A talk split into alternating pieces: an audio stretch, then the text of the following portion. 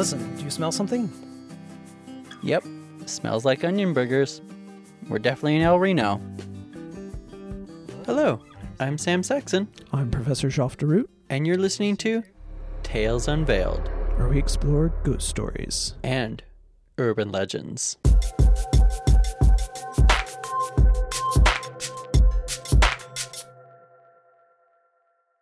Want to enjoy some stories about Oklahoma in comic book form? Well, then, my friend, you need to check out Okie Comics. Get the latest issue for free at okiecomics.com. O K I E comics.com. The professor and I arrived in El Reno for our interview with plenty of time to spare, so I drove us around the town, checking out various sites. We first stopped at a sculpture of a giant Route 66 sign designed by Hugh Mead, in which people could pose inside the numbers. I asked the professor to take my picture, which he did, but he declined when I offered to do the same. He seemed a little anxious to meet with Tanya, as he suggested we go straight to Iron Tree Coffee and wait for her there.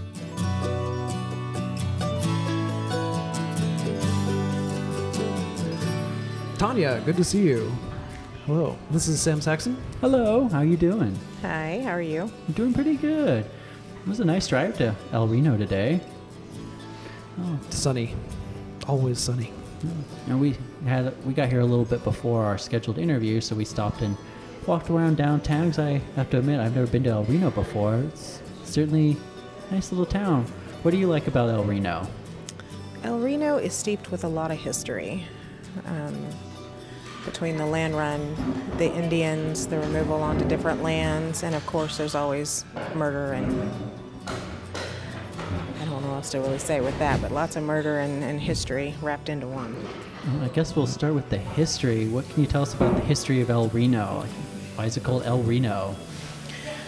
It's it's named after, of course, I think it was General Reno, um, but being the fact that the fort was named after him, they added the L before it to differentiate between the town and the fort itself. They had two two different areas that were really kind of shooting to became to become the town. This area ended up winning out. Uh, they moved some of those buildings over into here, and that's kind of what formed El Reno. Thomas Jensen had donated 80 acres of his land along with another gentleman who had donated, and that's what helped actually form the downtown area of El Reno. Onion burgers, or depression burgers as they were first called, got popularized in the 1920s when the Hamburger Inn in El Reno started mashing onions into the meat since meat was expensive but onions were cheap at the time. Being on Route 66, word got around about these new burgers and more places started making their own versions. If you want to know more about this story, check out the book Hamburger and Fries An American Story by John Edge. Now, El Reno has embraced this history with several places featuring their own onion burger, and the city itself hosts an annual onion burger festival in which they make a giant onion burger. I asked Tanya for her recommendation, but as she explained, I don't eat onions. I, I I have been over to Sid's and and I do like their burgers, but I don't do the onions, unfortunately. So ah, I thought I would ask. Uh, anyway, Professor really is really interested in some more of those murders you talked about. So I guess, Professor, you want to kick it off? Absolutely. Yeah, you uh, tell us some of the jaded stories of El Reno past. Okay, so one of the most interesting stories has to do with the Southern Hotel. It's over located kind of by the museum area, a few blocks away from the downtown, and it's included in on the walk. The walk, you do a ghost tour, correct? Yes, the ghost tour walk. Can you still? Yeah, you're still good. Okay. Um, the building was actually owned by the same woman who owned the old Capitol Publishing building there in Guthrie. And she really wasn't into the building too much. She ended up selling the building um, over to her sister. Now, when she sold the building to her sister, the sister may have taken the building, but she decided she would take her sister's husband instead. It's quite devious. So, yes, sister ran away with sister's other sister's husband, and uh, left the building with her. Now, the nephew ended up working in the building, and he was there for many, many years. He used to store some very classic cars in the basement of the building, um, kind of vintage or mint condition uh, classics. They had he had started getting into drugs and drinking a lot and hanging out with the wrong crowd. He started to kind of decline over the years, and it was told that he actually signed away all of those classic cars to some guy when he was under the influence of drugs and alcohol. So they had to end up, uh, Goldie ended up having to go to court to get them all back. And a whole lot of things just kind of started happening in the building. Now, he ended up in the hospital. He became unconscious, and they said when he woke up, he kept screaming, Please stop stabbing me in the neck with that needle. And shortly after, he died. Hmm. So there is speculation that he was murdered by someone actually overdosing him.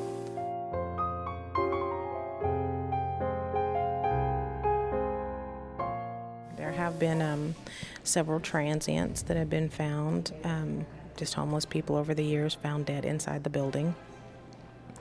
Another uh, another uh, haunting there is a gentleman who was always on time was never late for anything. A couple of friends had came over um, waiting to go have dinner with him. And they waited and waited. He never came down, so they sent someone up to check on him. Well, when they found him, he was dead on the bed, apparently of a heart attack. Now, this gentleman also worked in the building, and years later, there were reports that a woman had went in to see a friend of hers. She was trying to locate where the apartment was. She couldn't find anything, and she turned around and saw what looked like kind of a bellhop. And he told her which way to go, gave her directions, and as she started to turn around to say thank you, he was gone. Later on, she would describe what this gentleman looked like, and was told that it was the old bellhop that used to li- or used to work in the building that he had died years before. What building was this again? That's the Southern Hotel. All of that's in the Southern, which has recently been renovated. Um, it was a more recently was a retirement facility, and here, just in the past year, has been renovated. It's now a wayward home for homeless teenagers as well as the elderly. Hmm. Well, that's that's noble of them. They may house more than, than just the elderly and homeless at this point, but What about downtown El Reno? What stories do you have? Okay, so downtown, over here at the Center Theater, um, we have a gentleman there that used to actually run the projectors. He stand he stays up in the projector booth most of the time, but he does get around. The building was built in 1945, I believe. It burnt down and was rebuilt, and has been just kind of a popular place ever since. Now, when I first went into the building years ago, I went in to look for an event and was just randomly taking pictures and caught a picture of what looked like a guy sitting down in one of the st- uh, one of the seats, kind of way up. It sits about 250 people. It's a big inside theater, and that was my first run in run in there with him. More recently, some of the investigations we've had there has given other things come along. Uh, we have gotten what sounds like preaching going on, like a preacher would be in front of a congregation. And we also ended up getting references to the fire, which nobody but myself knew at that point that was with us that there had been a fire on that property. During uh, the weekend of St. Patrick's Day, the our glass next door to it was having some Celtic music being played and having stuff going on. And we were up in the old manager's office, and some of the stuff we got that came across was talking about the music being too loud, turn it down. So we've had we've had a lot of activity in that building, and here recently it's actually gotten more and more for us. So it's been a good location. What's what's in the building right now? Is it still a theater? Uh, they show like old movies in it, and then you can rent it out for events. Like when we have our paranormal conference, it's actually going to be held there because it's it's a seating like an actual theater would be. Um, they did do community theater out of it for a while, and then the, they ended up having to go start doing it at the hos- at the high school. So, so now it's just little events like that, or people rent it out.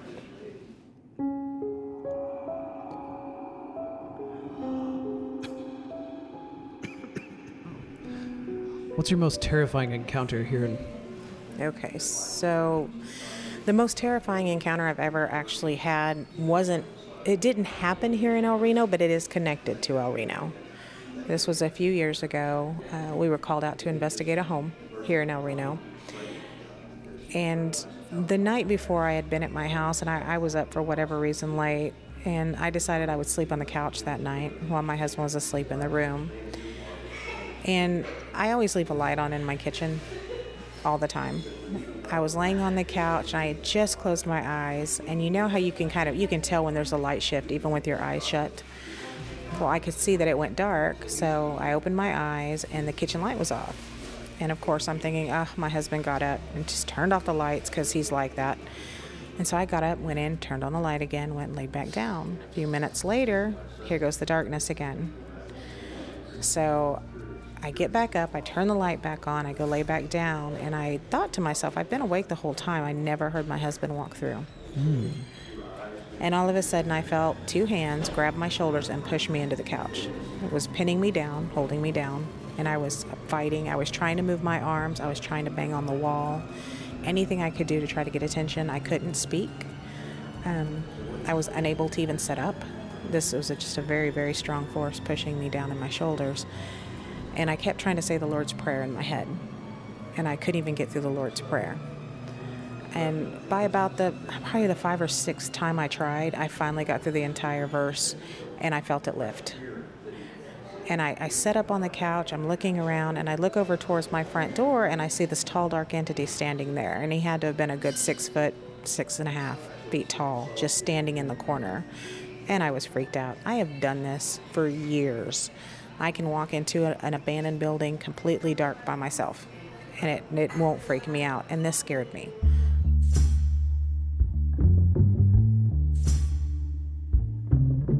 My husband uh, got up the next morning. I was still wide awake. I had every light in my house on. And I begged him not to go to work that day because I did not want to be left alone. And of course, my husband, being my husband, never misses work, said, you know, I have to go. So I, I stayed there. It was about 10:30 in the morning by the, the time I was able to finally close my eyes with the, the sun completely up. And I dozed for maybe about an hour. And I called um, one of my other teammates that was supposed to go with me to this house. And I said, I, I just can't make it. I can't. I, I've been up all night. I'm exhausted. This is what happened. And she said, No, you have to go. And so I gave in. I made her drive. And we got to the house here in El Reno. And we pulled up. Didn't think too much about it. I got to the front door. And the minute I walked in, I felt it. And I turned to the owner and I said, You have a basement, don't you? And she said, Yes. And I'm like, Is that the door back there? And she said, Yes, it is. So I went down the stairs, and the minute I got to the bottom of the stairs, I looked over to the side. There's another set of stairs that kind of lead to the outside, and that guy was sitting on those stairs looking at me. He had threatened. That's what he, was trying to keep us from going to the house, and that's what they do.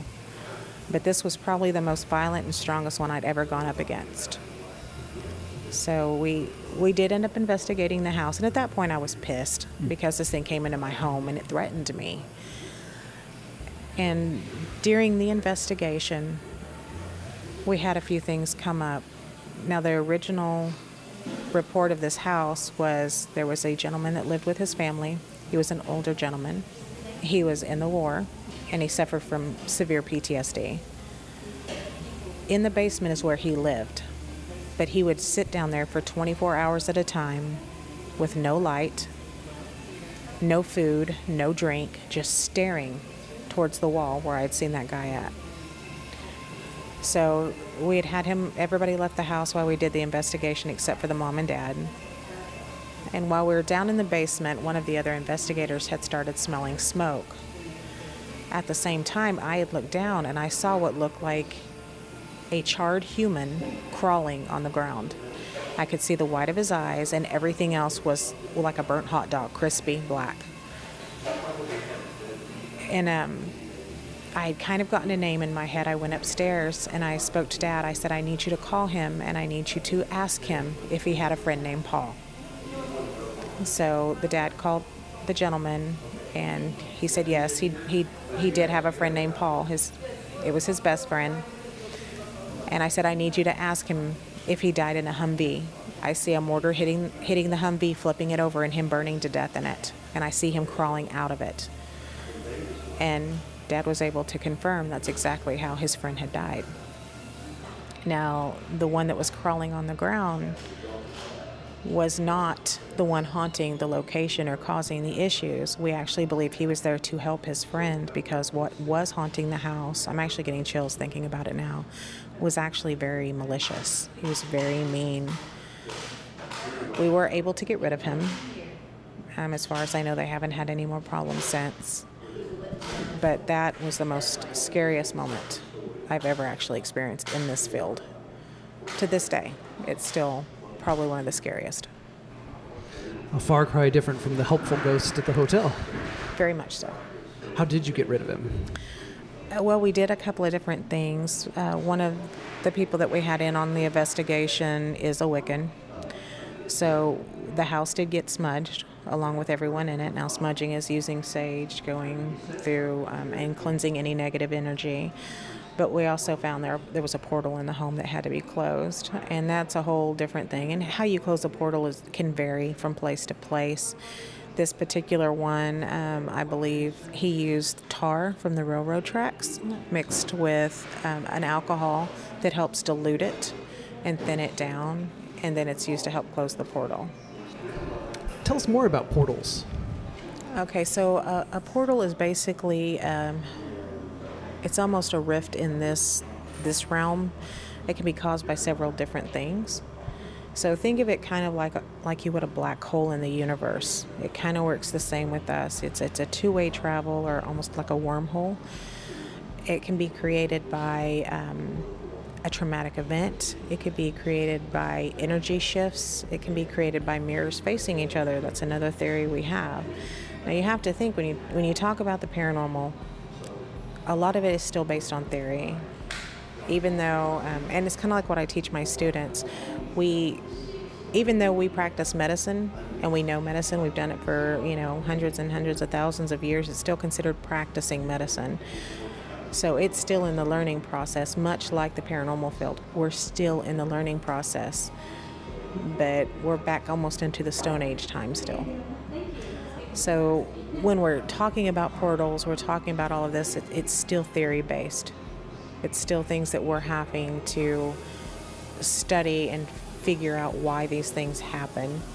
Is it, you know, if we want to go into the quantum physics level, is it the six parallel universes just coming together at one tiny rip in time? It, it's really hard to explain them, but it's a, it's a way that we believe spirits can enter back and forth between different realms hmm, and maybe other things too. Shifting topic just a little bit, what can you tell us about Fort El Reno? Okay, so Fort El Reno, of course, was built prior to the land run. It was brought in to help during the Indian Wars. It was also kind of the meet, the meeting point between moving the Cheyenne and Arapaho Indians, bring them in, and then putting them onto one certain area. So they were the regulators of the time, the police, so to speak. Uh, there's a lot of different hauntings that does go on at the fort. People have reported seeing um, soldiers out on the battlefield or out in the center field, the common ground. There's been music heard there. Now, the one thing that I personally have experienced has been over in the chapel, which was built by the um, German refugees during World War II. When we were in there doing a conference, as our first actual paranormal conference was there, I was alone in the building and I was downstairs cleaning up the area and I heard what sounded like someone running back and forth upstairs. Well, I knew I was the only one in the building, so I immediately went up there and there was nobody there.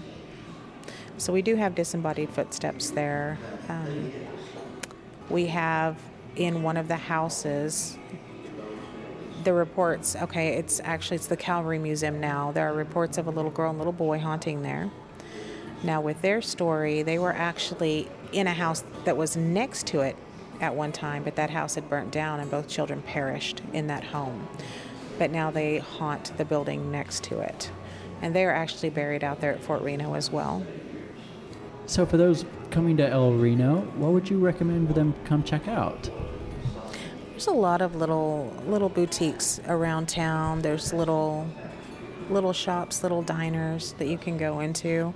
It has a very rustic hometown kind of feel to it. There's there's always something going on, little festivals or the fort's always a great place to go. The museum is amazing to go to. Jack, um, the gentleman that, that had put the museum together, has collected stuff since the 1970s. And he has stuff from the Chisholm Trail, um, from the land run itself. It actually, in one of the buildings, has a bar back that was located in one of the tents during the land run. Oh wow. So there's a lot of history here. Just amazing. One of the uh, one of the buildings, the same one that has that, has that old Civil War uniform or fort type uniform back back then. And during one of our investigations, it actually gave us the name, and we were able to, to take it back and found it on the uniform. It had Wow. the soldier's name on it. So, Yeah, with so many artifacts, the energy there would It's certainly amazing. have something. oh, absolutely. And um, even if you go into the depot area, the depot area is so full of stuff that, that they've collected, including uh, burial clothing for babies that's in there, human teeth. There's a ton of human teeth in there. Um, all kinds of just surgical equipment and things from back then. Cameras, of course, are in there from, I mean, way back when, and as well as, you know, the old photos, the death photos, the, the tin plates. Uh, one of the most haunted areas in there, though, is actually in the very back, which was the segregated section at the time. There's still a water fountain back there that says, um, you know, well, Negroes only. I don't really want to say it out like that, but it was purely segregated. There is a, um, a little colored man that haunts back there, and we've actually gotten a picture of him. He's very, very nice. He interacts with people, and his he has really good energy but also during the time that area is when they would bring any soldier that died came through here and a lot of their bodies went right through that room so that would be where they brought soldiers home through was that back area and it was the cargo area but that's the segregated area as well so lots of energy there Uh, speaking of military bodies, I've heard a lot about the POW cemetery Mm-hmm. from World War II. It is a nice little cemetery back there. Now, remember, they are the ones that built the chapel. And we have several photographs of them. And it was told that a lot of them actually stayed after because they actually liked it here and they integrated well. Now, I have heard other stories where they were mistreated, but from what I've seen in the pictures, most of them are smiling. And that a lot of their family today still pilgrim here just to see their cemetery sites. So we do get a lot of people from Germany just coming to see their, their past relatives that were buried there.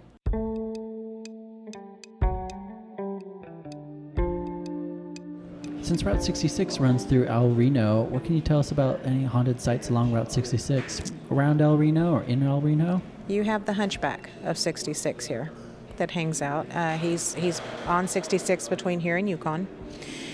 The story behind that it was um, an older Indian gentleman that was an alcoholic and was out wandering the roads one night, completely inebriated, and was hit by a car. So now people say that they see him still wandering the roads. A lot of people have witnessed witnessed him, turned around, and he be gone. There is another area that a lot of people have really um, just kind of freaky feelings about that they don't like on that same road. So, and you know, not too far from here at Concho, which is what five miles up the road off 81, you have Bigfoot. Bigfoot. You have a Bigfoot sighting at Lucky Star Casino. I didn't realize Bigfoot was over in this area. I've heard mostly Bigfoot stories was like in you know southeastern Oklahoma. Yeah, Bigfoot has been spotted by security there, and they had it on a tape. He was around their um, their grease trap. And more recently, I've heard that there's also um, another uh, cryptozoology out there. We don't know what it's called yet, but it's a big flying creature. So something you guys might look into later if they're in, if you're going to go into cryptozoology stuff. There's supposedly two creatures out there. Interesting. I have heard a lot of stories about the El Reno Chicken Man. I wonder if that I haven't heard of that one, but Yeah, maybe it's that's him. several decades back. But this one, this one has been spotted, from what I understand, the past few months, pretty recently, and it's a big flying creature. Hmm, the old Thunderbird. Could be. I don't suppose anyone has any pictures of it. Not on that one that I know of. I just heard about it. Well, with people's smartphones now everywhere, uh, hopefully we'll start getting Yeah. more and more evidence. They just knew for sure they caught the, the Bigfoot creature on security camera. Technology, wow.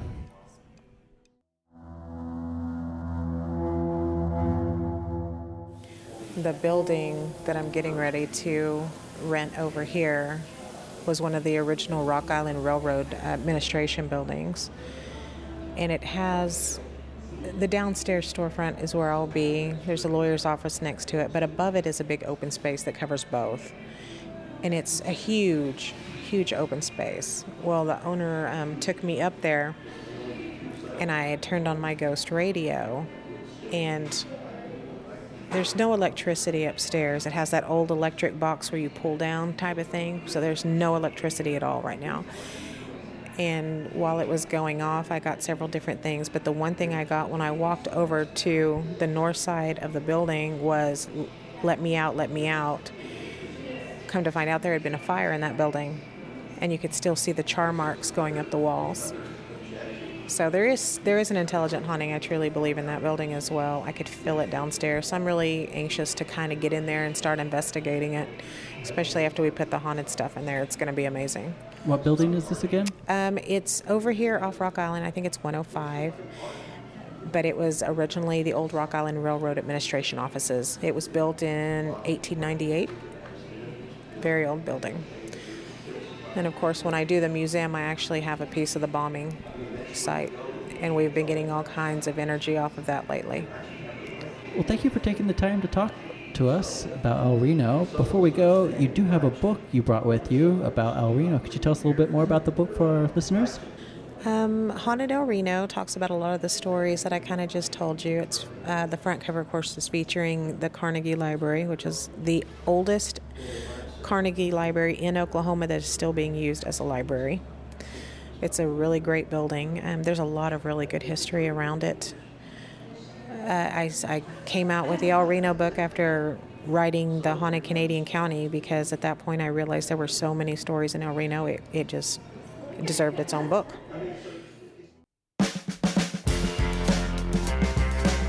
As I packed up my equipment to leave Iron Tree Coffee, Tanya offered to show us where she planned to open her business. When we got there, she remembered a story she forgot to tell us about the old jail, which she took us over there to tell the tale. This is one of the oldest jails in Oklahoma. It was still in use till 1984. Uh, it has two levels on it. Now, in this jail, at one time, they actually had not only male inmates, but females and juveniles were all kept in this same small jail space. In 1984, they, they officially shut it down. Prior to that, they had actually ended up shutting down the second floor because it didn't meet regulations for fire code. Now, with this jail, uh, some of the famous groups that came through, one of them was actually the Doolin Gang that spent some time here. They have the carriage house in the back, which used to be the where they kept the horses and um, the carriages, and it was also one of the sheriff's offices, I believe, in the back. 84 is when they started just storing things here, like the guns and the drugs that they would they would collect. They were stored in this building for a long time, along with files. And then here recently, it's those have been removed, and it's being hopefully turned into a historical. Now the stories with this is there's disembodied voices. Uh, my neighbor actually worked with the sheriff's department told me that they were always very uneasy going into the building. It had a very kind of freaky feeling to it. They would hear footsteps. Um, things would get shuffled around, so it was always very unnerving, even for a sheriff to go in there. It definitely does have energy from it. Not just the kind of creepy feel from windows being broken out, but just the architecture itself. It's like it's holding in something.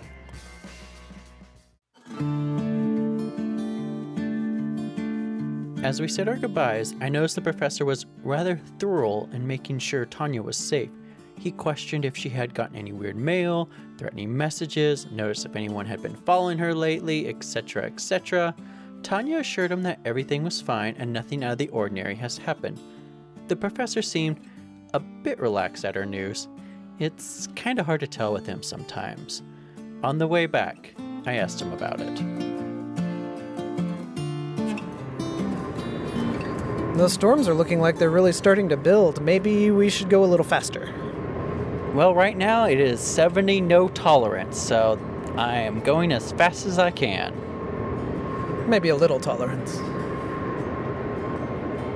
So, what was with you and Tanya back there? You seemed like overly concerned? Well, after what happened with Wendell, I, I wanted to check on all of my previous sources, folks I've talked to in the past. Uh, I don't know if anything might have happened to them too. Oh, I'm sorry. Has anything happened to any of your other sources so far? No one I've talked to, but you never know what's going to happen when. You think everything's safe and fine, and then suddenly you get hit.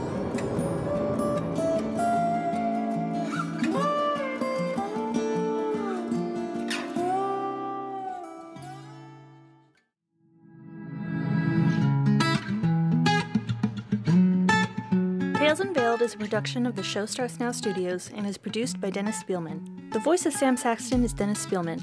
The voice of Professor Jeff DeRoot is Jeff Provine. We would like to thank our guests, Tanya McCoy Walmack, for sharing stories with us, and Iron Tree Coffee for hosting the interview session. To support this podcast and get bonus content, visit talesunveiled.com. This episode's advice comes from Elbert Hubbard. The greatest mistake that you can make in life is to be continually fearing you will make one.